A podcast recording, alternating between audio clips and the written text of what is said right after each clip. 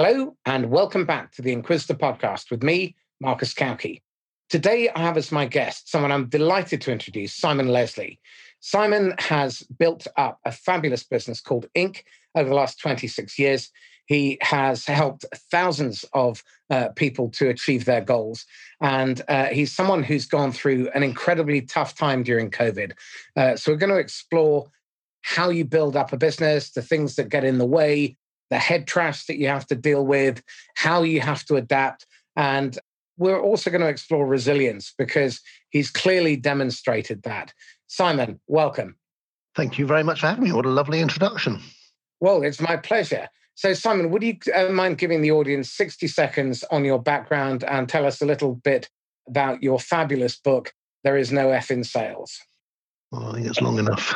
it's long enough to, cap- to capture all the spirit of, of the things that I've done. I started out in business because I didn't want to work for anybody else. I mm. did a few a few years selling door to door insurance, and I quite liked my bosses. I thought they were quite cool dudes, and I wanted to be my own boss. And I tried various different ventures from real estate to fabrics, and finally I landed in in publishing, and that was in about 1990. I lost three businesses or failed three businesses failed before I started this one. So it was the last attempt my father said, get a proper job, stop messing around. And 26 years later, we're still going. And we've overcome everything. We've overcome 9 11. We've overcome SARS. We've overcome ash clouds and, and the financial crisis and the, and the next crisis and our own crises. And then along comes this little virus in 2020 and gives us a proper good kicking. So, to put this into context, Ink publishes in flight magazines. Thinking about 9 11, uh, volcanoes and uh, COVID. You can imagine the kind of pressure that poor old Simon has gone through. What inspired you to write There Is No F in Sales?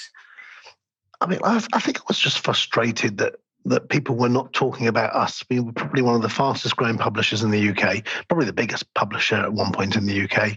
And nobody was giving us any airtime or any respect for some of the things we'd done. We were always sort of seen as this sort of weird offshoot that dealt with magazines. And everybody kept saying magazines are going to die, they're going to die, they're going to die. Every iteration of those those events, you know, this is the end of print is dead, and we kept defying that. And and whilst today we're we're we're not just we're not just magazines, we are we're, we're the company that an airline calls when they want to either inspire their audience or or generate some ancillary revenue. In your forward, one of the things that jumped out is you're always going to have shit days. So tell me how you prepare yourself for the inevitability of um, being slapped in the head. you know, a lot's moved on since I wrote that book. I wrote that book about a year ago, and I never thought the title would be so appropriate as it is today. You know, this year we went from 100 and we were on track for 150 million, and most days there was no sales. We lost 90% of our revenue um, through through through to September and we're starting to to recover now. I, I, wrote a little letter to myself and I said by December we'll be back in profit. So I've got two weeks left to to make that letter come true. In answer to the question, I don't believe in good, bad, or any of these things because we don't really know if it really is a shit day or if it's just a day where you're you're learning and growing and these shit things are just teaching you how to adapt and how to improve so I don't like to label things. I don't like to give labels to anything. Okay. So one of the themes that came through in the book is about uh, creating routines. Uh, so talk to me about that. And I think discipline is so important. I think you've got to be honorable with yourself. Too many, especially salespeople, they'll lie to themselves. Let's start in January and we'll start saying we'll start telling, telling ourselves all these um, resolutions that we're going to break within the first three or four hours or three or four days. Um, so that's your first. There's your first call. Stop lying to yourself. Stop telling yourself things that you can't fulfill or do. And stop giving yourself, stop living too far in the present, in the future, that you can't deliver it. You know, most people are either fucked off with their past or worrying about their future and not actually living anywhere. And that that's a bit that I try and help people with. Try and get them out of this. I don't like using the word trying either. get them out of this this place of living nowhere. Okay, that makes a lot of sense. So, what are the blind spots that you found yourself falling into or falling foul of? Listen, when you're dealing with people, you have people issues all the time. and I've encountered every single people issue. You know, people's parents dying multiple times, people not turning up, people being, you know, being so sick.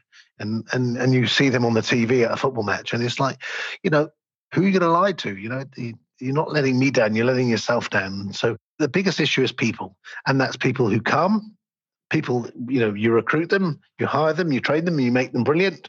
Some of them stay, some of them leave. Some of them are nice about you when they leave. Some of them are pretty critical and harsh about you when you leave. And everybody knows how to run a business better than you do. Absolutely. And then they end up setting up in competition, or they, uh, often they can be collaborators there's been a few people who've who've gone up gone out on their own and really succeeded and i support them they phone me and ask me for advice and i help them as much as i can and there are people who just i look up and down linkedin and they're on their 12th job since they left me so maybe i wasn't the biggest problem and maybe they they need to look in the mirror a little bit more and so talk to me about uh, there, there's a chapter in the book which i really like which is that success is driven by belief. Talk to me about the beliefs that you have that have helped you achieve the kind of uh, growth and scale that you have. Belief is such is such a powerful word for me, and and and that's been my mantra all along. You know, until you know how to do things, until you become competent, you have to borrow somebody else's. And and, I, and most of this year, I spent the year telling people that if they didn't have enough confidence, belief, confidence, luck, they could borrow some of mine because because right now I've got I'm I'm I'm bursting with all of those things. I believe, despite what's gone on, I believe it's been a fantastic year, both for me personally and for me as the guardian of ink. Even with everything that's gone on, and we, we can talk a little bit about that as well, because in some ways it's been a story of resilience this year, of dealing with every single one of these kicks and uh, I'm starting to document it now in a book of 2020 of all the things that we've overcome. And every time we thought we could see the light at the end of the tunnel, we realized it was a train coming the other way. And it was just, it was just one, one fire after the other. I like that. I should be stealing that.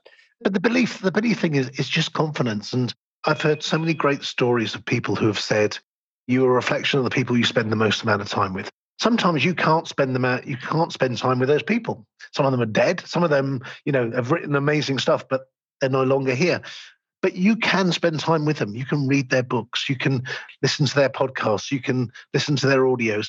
You can you can embrace them. And and you know one of the examples was i know two weeks ago i was sat with jordan belfort and i said to him when your film came out people kept phoning me and telling me that someone had made a made a program about our, our sales floor. And you know, and I read all your stuff and I did all your stuff. And then next thing I realized I'm sitting in your house having coffee with you. And it is surreal. And I've heard lots of stories of this, is that if you if you spend enough time and you're invested in yourself with with people who, who are going to improve you, both in person and through if you can't be in person, that's how you personally improve. And that's where the belief comes from and the confidence comes from. One of the things I really liked in the book is that you talk about time management being complete bullshit. Um, and uh, what you need to do is identify how much time you're wasting and uh, really focus your attention on what it is that you are doing with the time available. Talk to me about that.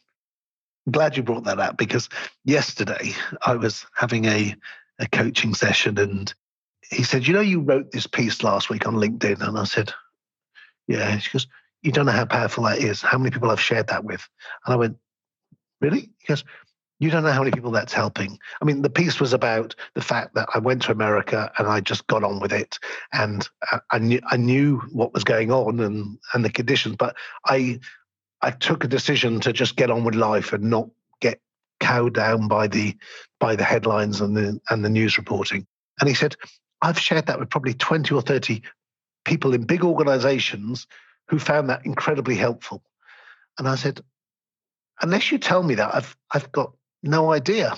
And I, I and the, the reason is this links to time is that he said, you know, when are you going to write the next one? I said, well, I haven't, you know, I haven't got the time to do it. I'm just, you know, I'm, I'm filling gaps of things. He goes, that's the title of the next podcast. Fill in the gaps, you know, wasting your time. You know, what are you wasting time on when you can be doing something which is really helping people? And I, and I think that's a really important message, especially, you know, when we're having this conversation, someone is going to listen to this. I'm going to share it. You're going to share it. And someone somewhere in, you know, Azerbaijan, for all I know, will listen to this and go, wow, that one thing that you said just helped me. And I think that's what's so powerful about what we do. And, and that's why, you know, not wasting your time, not using time, you know, on, on two, three dollar tasks is, uh, is really important.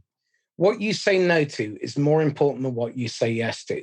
Um, if you do not block your calendar out and stick with a rigorous discipline uh, to uh, the high priority, high value activities, you will get sucked into pointless activities. I mean, I interviewed a guy called Paul Mort, and he made the point that procrastination is a choice. You're deciding that you would prefer to look at kitten videos than make your prospecting calls. And so often you hear people make excuses. And I'm going to use a concrete real life example here. One of my guests on the podcast is a lady called Caroline Pino, and she is the superwoman of sales. In January of 2020, she was diagnosed with bowel cancer.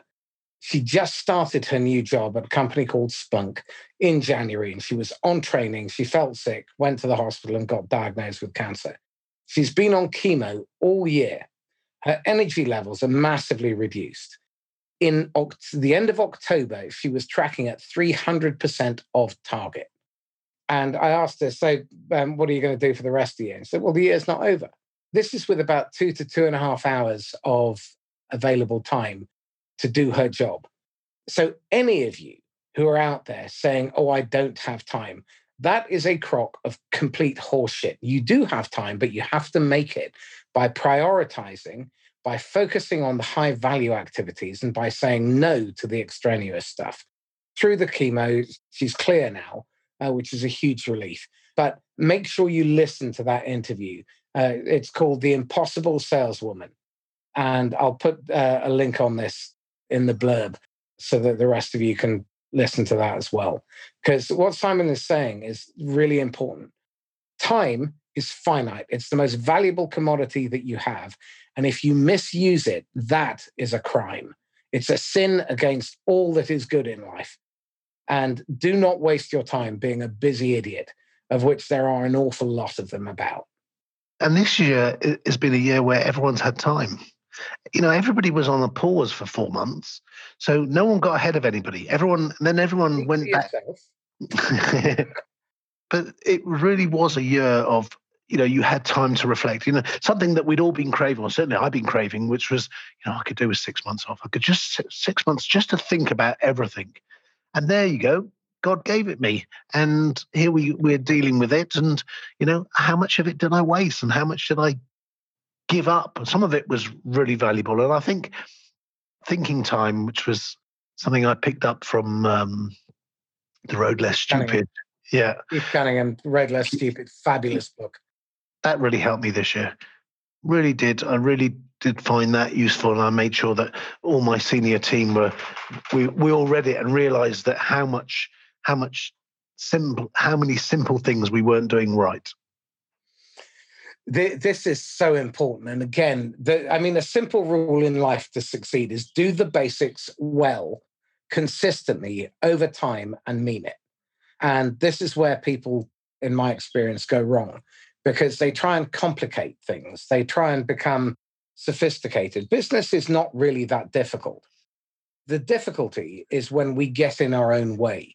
Yes, there is complexity, but you don't need to complicate things.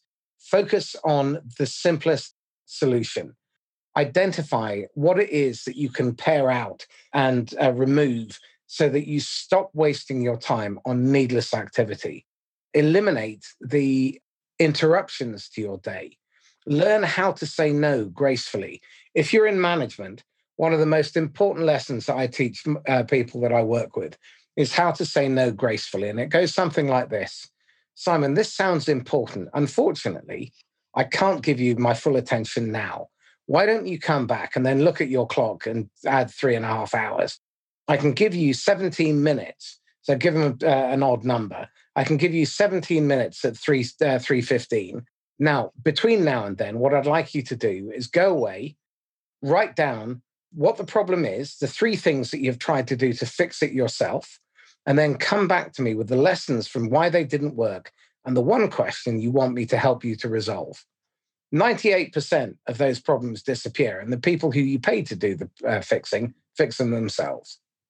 How many meetings start at eight o'clock and run through till nine o'clock? And most times they'll go on till nine, they'll go on to five past nine. And it's like, so one of my friends said to me, he says, right, what you need to do is start meetings at 8.13. Yeah. 8.13 just happens to be my wife's birthday, but 8.13 and you stand up and you have a very, very tight agenda and it's 17 minute meeting or 12 minute meetings. It finishes at 8.29 and everybody knows they need to be there in that meeting at that time. And, and just simple little tweaks to, to, meetings like that just make and because everyone knows they need to do it that no one can no one can miss that meeting even if unless they're on holiday right and, and or everybody or dead and everybody knows what they need to do every single day and you set the day up for you know I, I you know running a sales floor is like running a football team you meet before the match you have a pre-match warm up. You might have little chats during the day, during the game. You're shouting from the sidelines. You meet at half time and you have a half time team talk and say, What are we going to do differently in the second half? And then you come out and then you evaluate what you did during the day. What did we do well? What did we do badly? Who played well? Who didn't do what they needed to do? What are we going to do better tomorrow? There's a really simple mantra here, which is the task expands to the time allotted. If you give a meeting an hour, it will take an hour or longer. If you give it 12 minutes, it will take 12 minutes. So be really ruthless in how you allocate time. And I always teach people this one lesson. So, Simon, answer me this question How long are you dead for? Forever. Exactly. How long have you got left on this planet? Even no idea. But in all probability, it's not another 50 years. Uh, modern medicine, maybe 40 maybe 40. How quickly has the last 50 gone? Very quickly. Very quickly. How much of the remaining blink of an eye that you have left on this planet you want to piss away on pointless meetings, spend it with penny pinching, tight ass non prospects who are trying to steal your ideas, waste your time? Uh, unpaid or, consultants. uh, consultants, absolutely. I, I don't want to be an unpaid consultant for anybody. No, but you know, forever is a long time as well. That was something that someone told me when I was on my trip in the States. And I just thought that's a beautiful line because even though I've been doing this for 30 years, there's another 30 years of this to go. And I want to make sure the next 30 years are as exciting as the last 30 years. And I'm still able to operate at the same level. I have a lot of young people that work in the organization. And I reckon on most days I've got more energy than most of them put together. Why? Because I look after myself, I look after my health. I'm not the fittest specimen on the planet, but I'm fitter than most people and I do I put a lot of good stuff into my body to make sure that I've got the energy and the confidence to be able to deal with any situation. And that's why, in some ways, I feel like I've taken this year in my stride. It is 9 11, 2008, 2012, and you know, I can talk about 2015, which was my own catastrophe. Combine those together, they were easier than all of this. So, one of the things that you talk about in the book is uh, having mentors. Uh, who, who's inspired you, and who have you really tried to emulate? I don't think there's one person. I mean, what what was beautiful about this year is that I realised that I, there was there was not a lot I could do. The engines were switched off the planes. The planes were parked. People were not travelling. Our advertiser base is a lot of small and medium sized enterprises. Most of them were told to shut down and while there's nobody traveling, we can't make any money. And that was something we never experienced before because, you know, even through all the other things, the airlines just dropped the prices and people traveled. So we always we always made money all the way through, you know, all the various crises, we made money. This was the first time where we just had zero control. So the only thing I could do was think about how do I keep these people engaged? How do I keep these staff on the top of their game because they're going to be out for three to six months. That's what we thought at the beginning, three to six months. So I started ringing around and asking people to come in and talk to my team. And in the end, I organized about 45 different talks. from people from Tim Grover, who was the coach, to uh, Michael Jordan, Tim Storey, Brad Lea, from the first female helicopter pi- Apache pilot to Alice Levine, who climbed Everest.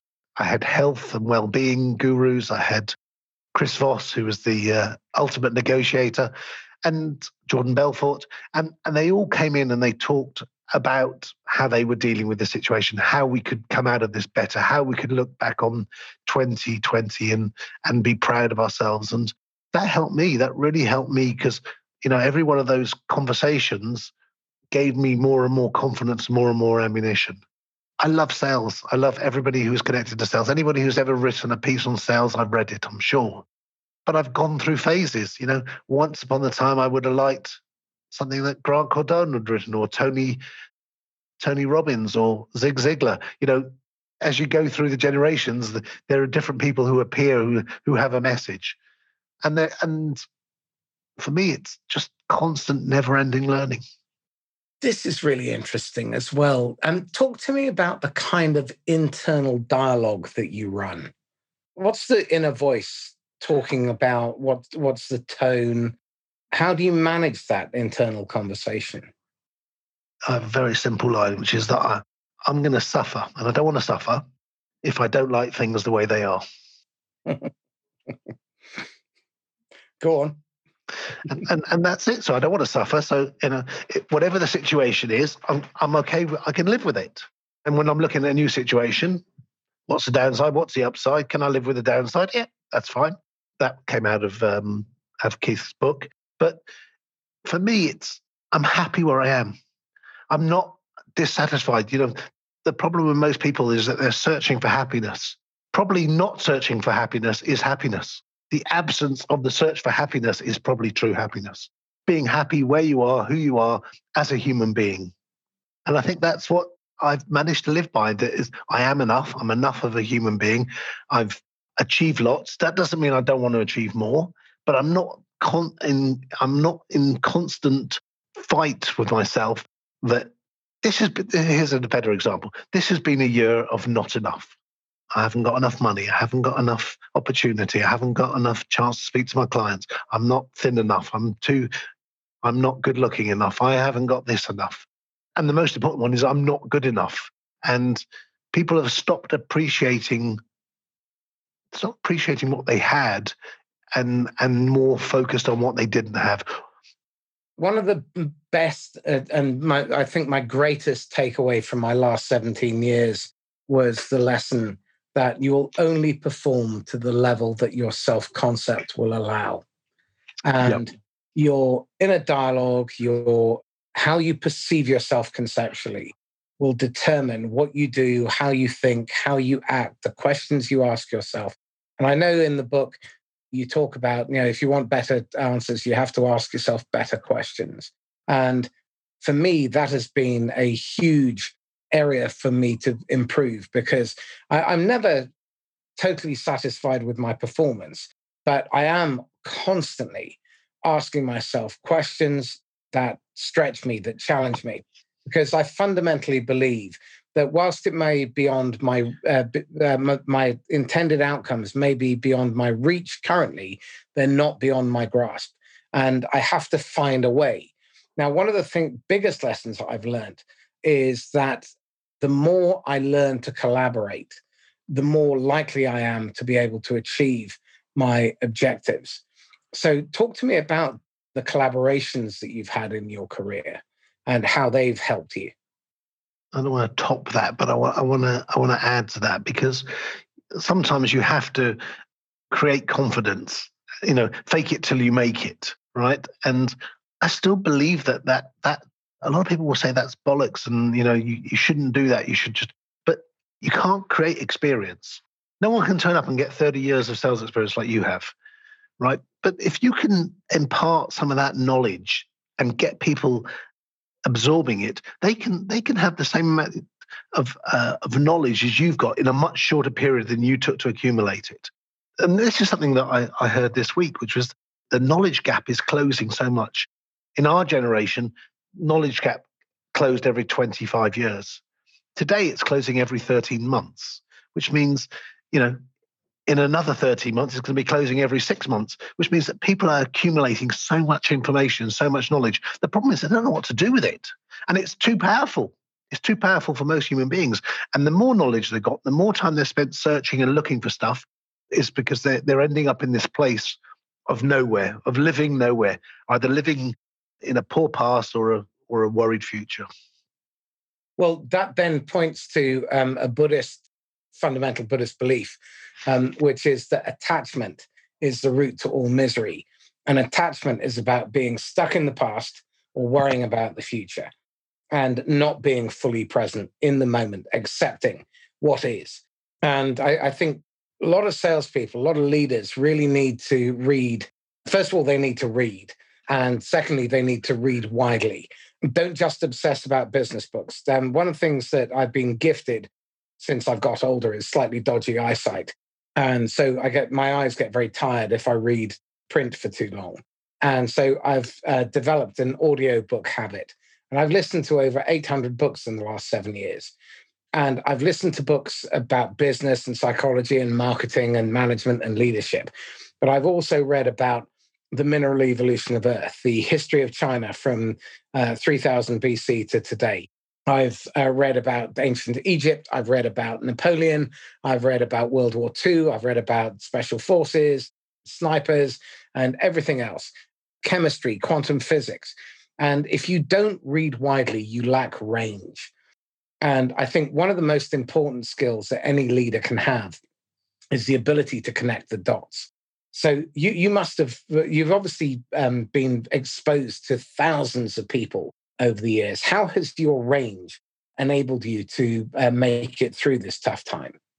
But not just thousands of people, thousands of cultures, or hundreds of cultures as well, because our teams are made up of where the airlines are from. So if we if we look after Wizz Air, we have Polish, Hungarian, Romanian, Georgian, Russian, you know, anywhere over the uh, over Eastern Europe, and uh, you know, so we have all these different languages in all of our offices. And you know, I, I like to pick up at least to say hello and how are you in whatever language it is. And I just find that I just find it charming. And then when you go to Singapore and I've got Filipinos, I've got Thai, I've got Malaysians, I've got Indonesians, and it's it's a it's a melting pot of of cultures of you know we have you know where, where people bring in their local cuisines in. So we we're educating by by travel. You know and that's what you know why do i love this business? Is because it's travel. And travel broadens the mind broadens your horizon broadens your knowledge. You know all that stuff that you learn about china in the book i learned by going to china and sitting there and and you know asking a question then you get a, a bit of an education. Why is that wall built? Why you got the wall here? Why have you done this like that? And and you you know yes you can learn some of that stuff from books. And one of the things i would i, I want to caution people about is especially when they're young is they read too much. They read too many things. They get too much information. And because they can't process that information they haven't got the ability to do it. They're absorbing too much information and all they become is great readers. They don't learn to take nuggets from each book and work out what the best bit is and how I can make that work better for me. It's just like, yeah, I've done so much. It's like people who say, I've been to Tony Robbins seven times. I'm like, why? I mean, 6 of mm-hmm. those are a waste of time. If you didn't get anything from the first time, why you keep going back? That's what he wants. He wants to suck you back in. But, you know, I went once and it was enough. So I do think that the, you know, if you think about when I started, Zig Ziglar came on a cassette. It arrived. I had 28 days to wait for it, and I was very excited when his Southern drawl turned up. That's all I had. I didn't have podcasts. I didn't have audiobooks. I didn't have all this stuff. You know, I could. I hated reading. I couldn't. I couldn't concentrate. That wasn't how I consumed um, content. So today, I, you know, it's like oh my god it's like it's my birthday every single day there's so much information out there and i and i just worry that you know a lot of the a lot of the young people today are reading too much, learning too much, learning too fast, and not actually putting anything into practice. I concur with that. I, I would challenge you on the fact that people read too much because my observation is that most people in sales certainly become functionally illiterate the minute they leave school and they don't read anywhere near enough. But I take your point that it's the application of that knowledge that's valuable. It's not just the reading, but you have to implement it. And one of the best lessons I learned was if you learn something, teach it within 24 hours. And that I found incredibly useful. So I teach it either in person or I turn it into content and I put it into the context of the world that I or my clients and prospects uh, occupy uh, so that I can put that into action. But uh, I'm with you 100%. I think you need to travel, you need to expose yourself to different cultures. So, you know, when COVID is over, I suspect that the travel industry will go through a massive boom because people have been frustrated with their inability to travel. So, help me understand this then. You've obviously operated in so many different cultures, and there is a massive room for faux pas along the way. What lesson would you teach people around being culturally aware and sensitive so that they don't screw up on the first port of call? I had my ass handed to me in India, in China, and in Russia. You know, I tried to do what we'd done, which had worked everywhere else in the world, and it didn't work there. You know, I, I remember saying to a to a Mexican guy in Miami, in Atlanta, we were at the time. You know, just some nothing phrase, which is, you know, come on, these guys are going to kick your ass today. And he took it very literally and walked out the door and said, I'm not working in this organization. I went, okay, we're going to have to think about how we how we how we motivate people differently. But really, if you're a nice human being and you're kind and you do things from you know from the place of love, you know, with love in your heart, most people you can say anything you want and you can do anything you want because people understand where you're coming from. If your intentions are good and you do things properly, I really didn't have many many issues. Some of the Americans thought I was a bit more passive aggressive. And I'm like, just think of the irony of that. When you call me passive aggressive, aren't you being passive aggressive back to me? And they think about it for a while and go, maybe. Um, there is language, you know, language is so important. And, you know, but again, as long as you're doing it with with the right intentions, I maybe it's me. I've just got one of those faces that no one wants to slap, and um, I get away with it. You know, I, I've I, have been blessed to be surrounded by really good people over the years. I've got some great teams. I've got people who really care about the business, and there are some that say, you know, it's like one big family. You know, I, I, didn't pick my family. I, I got to pick these people. I got to pick this team. I got to nurture them and develop them and help them grow. And nothing makes me prouder when, you know, when I was in the States this week and they all wanted to take me around to their homes and show me what they've amassed and what they've accumulated and what they've what I've helped or what the company has helped them build. And, you know, that you know that that's when I know I've had a good day. You know, that's a genuine good day, not just a, a day because we've sold something or not sold something. You know, it's a day where I feel like I've genuinely helped somebody. That's nice. One of the themes that I've been building into the podcast over the last year is the subject of diversity. Now, you've obviously got a very, very diverse team that you've built up over the years, um, with you know, multiple nationalities, ages, genders, uh, social classes, uh, socioeconomic uh, groupings. What advice would you give to someone starting out building a business around diversity? And it's a really, really tricky issue today.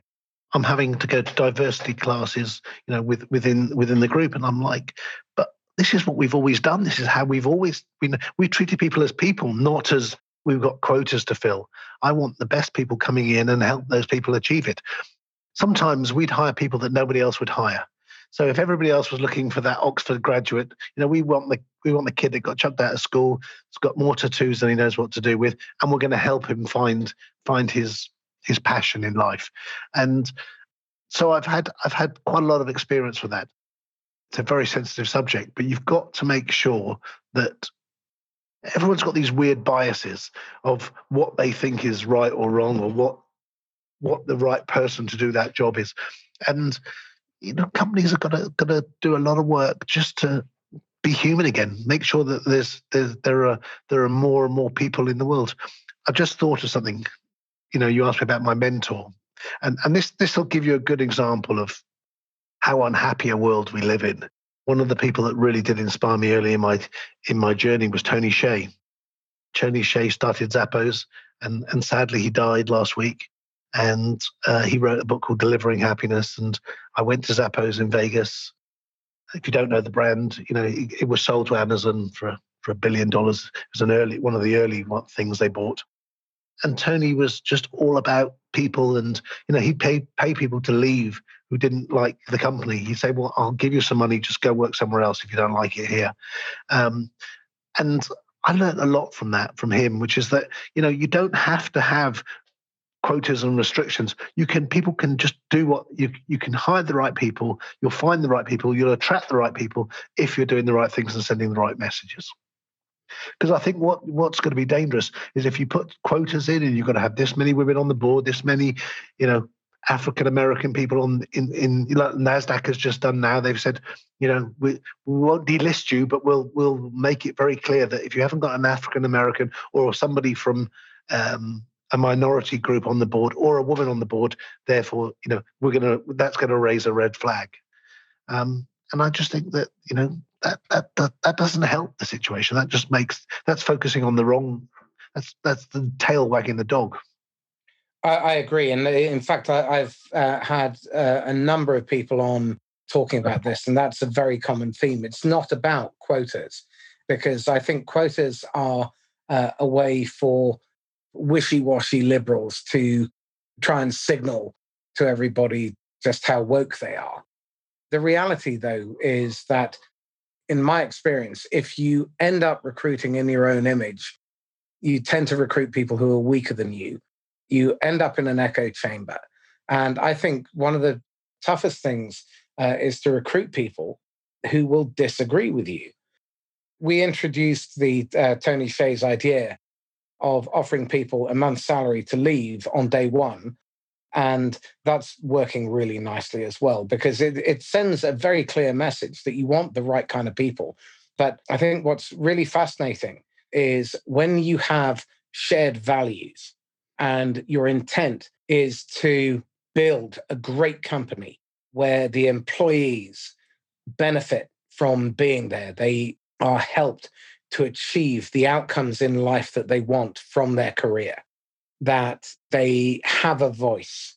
So, in order to do that, you really have to be inclusive in your management and leadership style, which means that you don't punish people for having a different opinion.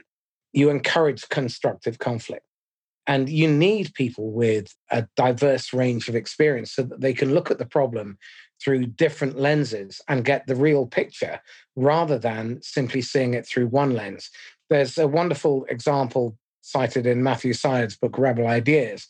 And he talks about an experiment where you get an, an American audience and a Japanese audience, and you ask them to describe a fish tank.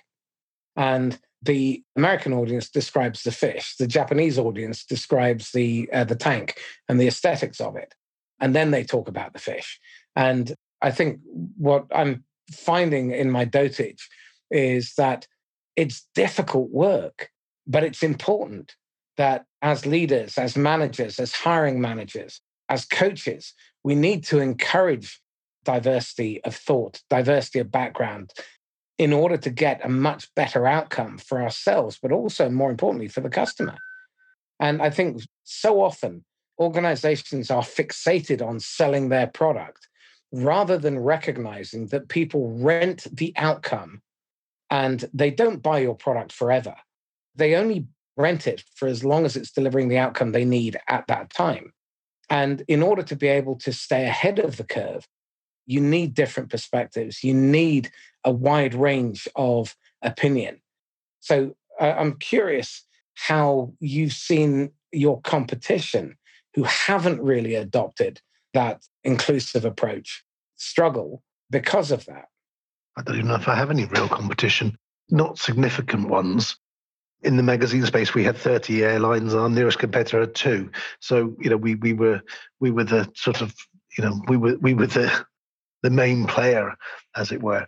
And to be honest, I don't worry what anybody else is doing. I just focus on on what we're doing. There was the, the way we've pivoted the company this year, and I think it sort of it'll answer the question is people weren't flying, magazines weren't going on board, so we had to really look at how we could improve our digital positioning lots of stuff that we wanted to do over the last decade, but airlines were like, yeah, we're making so much money, we don't really care, and we haven't got time to deal with all that stuff. So this actually gave us an opportunity to really do a digital transformation. So we built websites for all our airlines.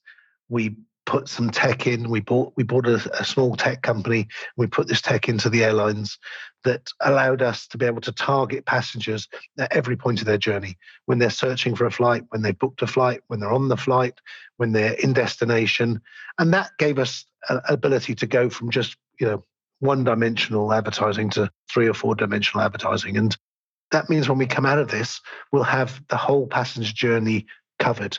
Now there was there was two companies who'd spent probably a billion dollars between them building this technology and doing this for airlines. And because of the change in GDPR, a lot of their technology was null and void and, and airlines didn't want to work with it.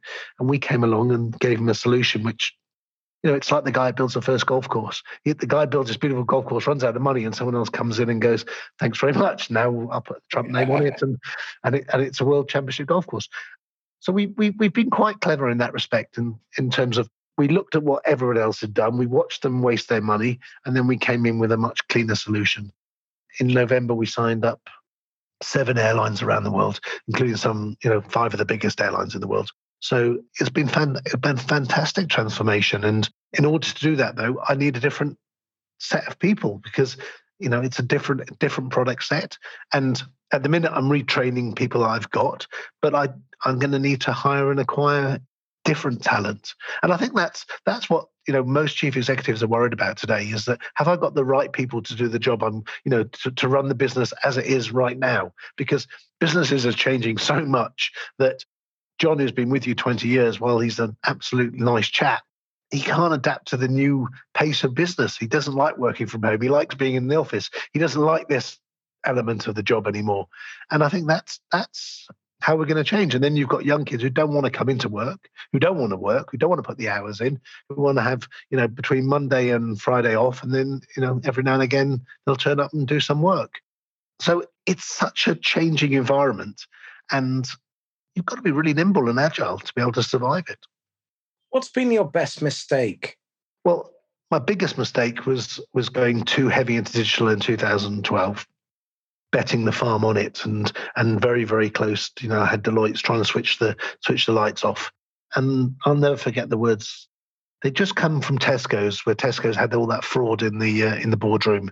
And the same woman who was there reading bodies reading body language had been brought in to talk to me and she's sitting there trying to analyze my body language and trying to see where, where I was coming from and what I was saying and how my tonality and my breathing and all these things. And I'm looking at her and I'm just laughing. She goes, I don't believe you could salvage this business. I don't believe you can turn it around.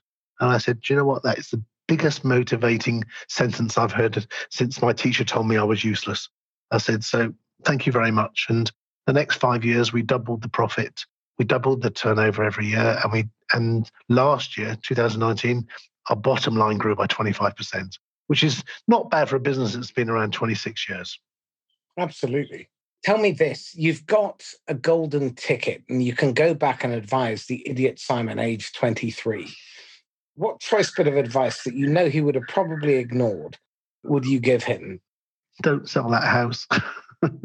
yeah, I had a beautiful house in Hampstead that I sent the keys back to. It was only ninety thousand pounds in those days, and uh, oh lord, and that's probably probably worth about five million today. It's the same advice I give to the twenty-three-year-olds who work here right now, which is use the experience of the people around you. Find people who know what you want to know and extract it from it, and extract it from them, because successful people are really happy to share. That's that's one thing I really did learn this year is that if you ask for help, especially from successful or, or people who are who genuinely have a mantra of of supporting and helping people, they will help you. And um, it's a bit like the, the best salesman in the in the company. We we tell this story every Christmas when the guy wins the um, you know salesman of the year award every year. We keep going to him and saying, "Well, how come you keep winning it?" And he says, "Well." Everybody comes and asks me for advice. I tell them what they do, and then I work out why I have to do better so I can stay here and you know that's that's the art of of selling you know you can't just stay where you are because if you stay where you are you're going to get overtaken. There's a lovely parallel story which was when pilkington glass created unbreakable glass and there was one sales guy who just outsold everybody. So at the annual sales kickoff they had him come up on stage and explain what he was doing. And he said, Well, it's really easy. I just take six panes of glass and I pop them on the, uh, the counter of these hardware shops. And I say, Would you like to see a unbreakable glass? And they sort of raise their eyebrows. And I take out a ball hammer and I smash it on the glass. They jump back, not even a scratch or a crack on it. And then they just put in an order. So uh, Pilkington then issued all the salespeople with ball hammers. And the following year, he comes back having outsold the next highest salesperson by about a factor of 300%. How the hell did you do it? We gave everyone ball hammers and they, you know sales have gone through the roof, but you're still outperforming everybody. Oh, that's easy. I just gave them the hammer.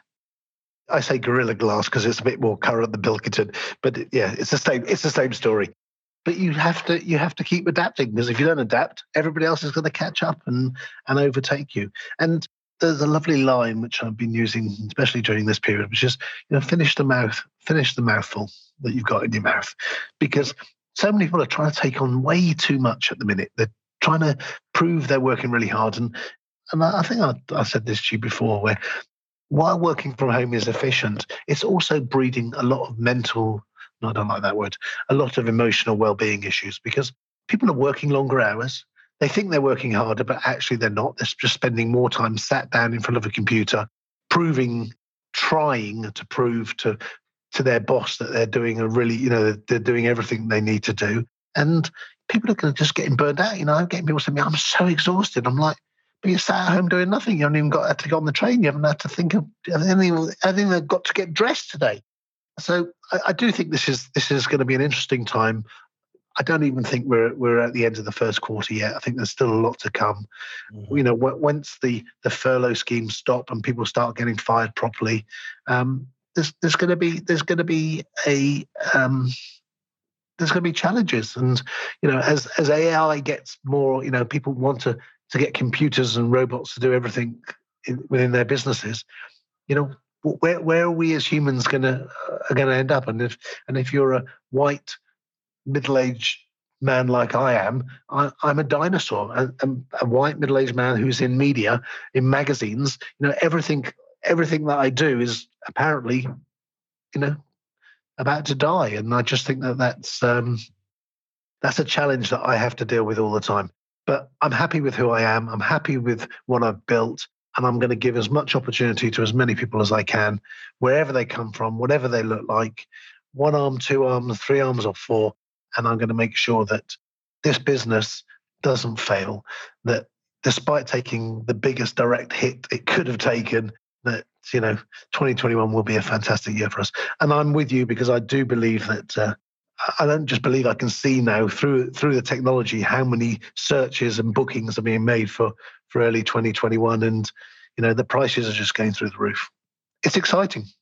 It is, and I think we're on the cusp of a renaissance after the, the Black Death, the Renaissance happened, and I think we're on the cusp of another one. Crisis and pandemic and war and all of these horrible things force us to be our most creative. And I think what will happen with technology is as AI becomes more ubiquitous, people will start learning how to use it more effectively in the context of the human to human relationships. I think we'll see a massive increase in collaborative technologies because people have had a taste of working from home now, and they, you know, a lot of people like it. But you know, human beings tend to swing one extreme, then the other, and eventually we find the happy medium.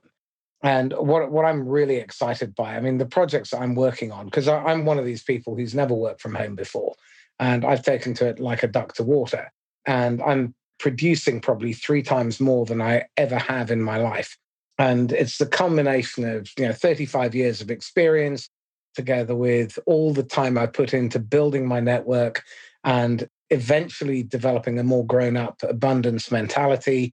I really don't care if people steal my stuff now. In fact, I'm delighted that they do because hopefully it's raising the game of people within the sales environment. And what's really striking me at the moment is the people that I'm working with, the sense of palpable optimism and creative flair that is coming up now I've never experienced before in my career. And I'm working on so many really interesting industry changing projects. There is a danger that I might actually make a dent in the universe. And that's exciting. I've, n- I've never been this motivated or excited in my career.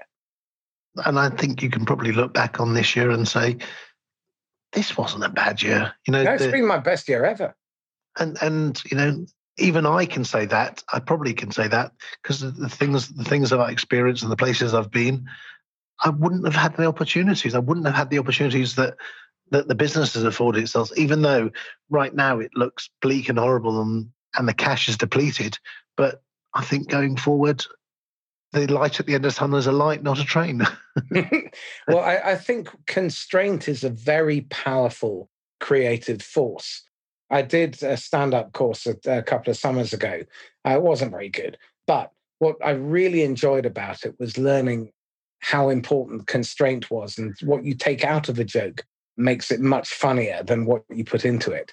And I, I think the same thing goes, you know, with everything that we do. You know, do less but better on purpose. Find the most effective way, and don't sacrifice effectiveness for efficiency. That's not the idea. The idea is that you find the most effective way of solving a problem, of delivering the outcome. And what I'm really excited about is that because we are so constrained at the moment, it's forcing us to be incredibly creative. And that, I think, is my lesson from 2020, which is that the more you're constrained, the more pressure you're under, the more important it is to take stock, to reflect and think really uh, proactively. But also, the other big lesson I've learned, and uh, my, my huge takeaway, is your ability to collaborate will determine your success in the future. And I have learned so much. I mean, you know, I'm so grateful for my guests, you included, on the podcast, because I've had 250 hours so far of the best training in the world, uh, which I've then been able to implement. And that is priceless. And net result is that I'm now working a number of uh, different partner channels. I'm uh, collaborating. I'm being invited onto boards and I've never, I, I never really saw myself uh, like that in the past. Uh, I always thought of myself as, you know, much smaller than I am. For those of you who can see a, a picture of me, that's not small. But you know, mentally, I always thought of myself as far more constrained.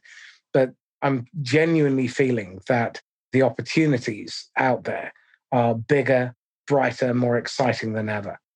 I would just add to that. You know, I listened to many of the editions, and I got so much from from just listening to you talk to guests. And you know, sometimes I threw the phone at the wall in in anger, and other times I was sitting using it to to type up copious amounts of notes. So it's a brilliant conversation, and um, I'm proud to be part of it. And like I said, we learn from everybody. Anybody that says you, you know, I, I learn from my kids. I learn from, you know, I learn from watching babies and how they learn to get up and walk and the resilience of them bouncing back. And there is nobody or no situation that you can't learn from. And you know, if you if you live with your eyes wide open, there's a lot you can see.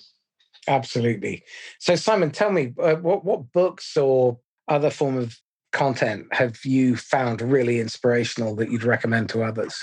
A lot of the Stoic stuff, and my favorite book was The Go Giver, Bob Burg. Bob was helpful. He, he you know, he gave me a good talking to during during the process as well. And I guess that sums up the people and their and their real story. And I can tell you two or three stories about this. You know, I asked about 50 people, and three people said no. One was Ray Dalio. You know, he was too busy, but he but he gave me the courtesy of a response. Seth Godin said, "Yeah, I'll do it for thirty odd thousand dollars." and Simon Sinek said no about 25 times. Because Simon I know and he's been into my office and you know he knows the culture I'm doing. And I, I, was a bit disappointed in him but you know he said I've got my own problems to deal with. But it's Bob Burger and I reached out to him. He said yeah no problem. How can I help you? And I think you know if your if your mantra and your brand is you know give give give help help help and then when you ask for it, someone goes, "Well, I'm a bit too busy to help you, um, and I've got my own problems to deal with." You know, people have been reaching out and asking me for advice and help during this, and I've just said, "No problem. Whatever I can do, would just phone me." The thing that frustrates me the most is is the LinkedIn outreach. I mean, we didn't. That's another podcast for a whole for a whole day. It's how people reach how re, people reach out and communicate with you and think that you know they're the only person in the world using LinkedIn for outreach. But you know that book was a great book I also went back to read Man's Search for Meaning because I just thought that that was a that that helped me a little Frankl. bit. Yeah. Those are the subjects, and and obviously the Road Less Stupid was my bible during this period, and. Uh, Absolutely. If if you have not read The Road Less Stupid by Keith Cunningham, and you want to take control and be fully present, it is one of my top five recommends of all the 800 books I've read in the last seven years. And Viktor Frankl is right up there as well. One that I would urge everybody to read, and I've mentioned it dozens and dozens of times, is Just Listen by Mark Goulston. And I would also recommend Essentialism by Greg McKeown, which is all about doing less but better on purpose. And uh, on the Stoics, the books by Ryan Holiday, Ego is the enemy, The obstacle is the way, and Stillness is the key, make the Stoic philosophy very, very accessible to the modern age. So that's, Simon, on, that's on my bedside table waiting for me to read.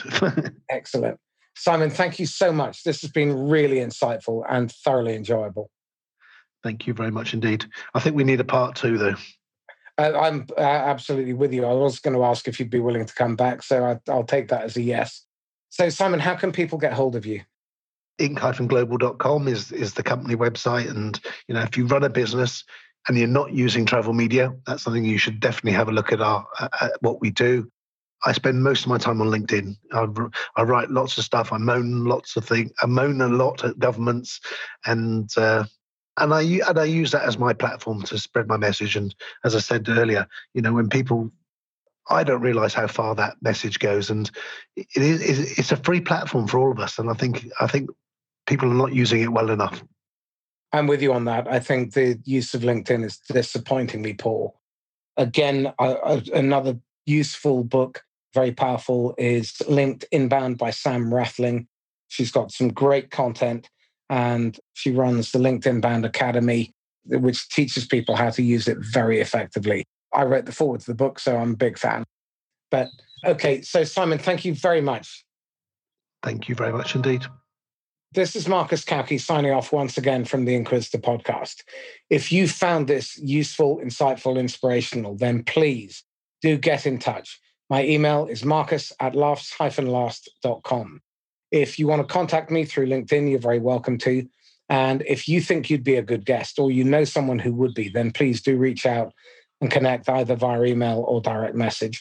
And if you think you know someone who would be a good guest, then do please connect us via LinkedIn and I'll endeavor to get them on as a guest. In the meantime, stay safe and happy selling. Bye bye.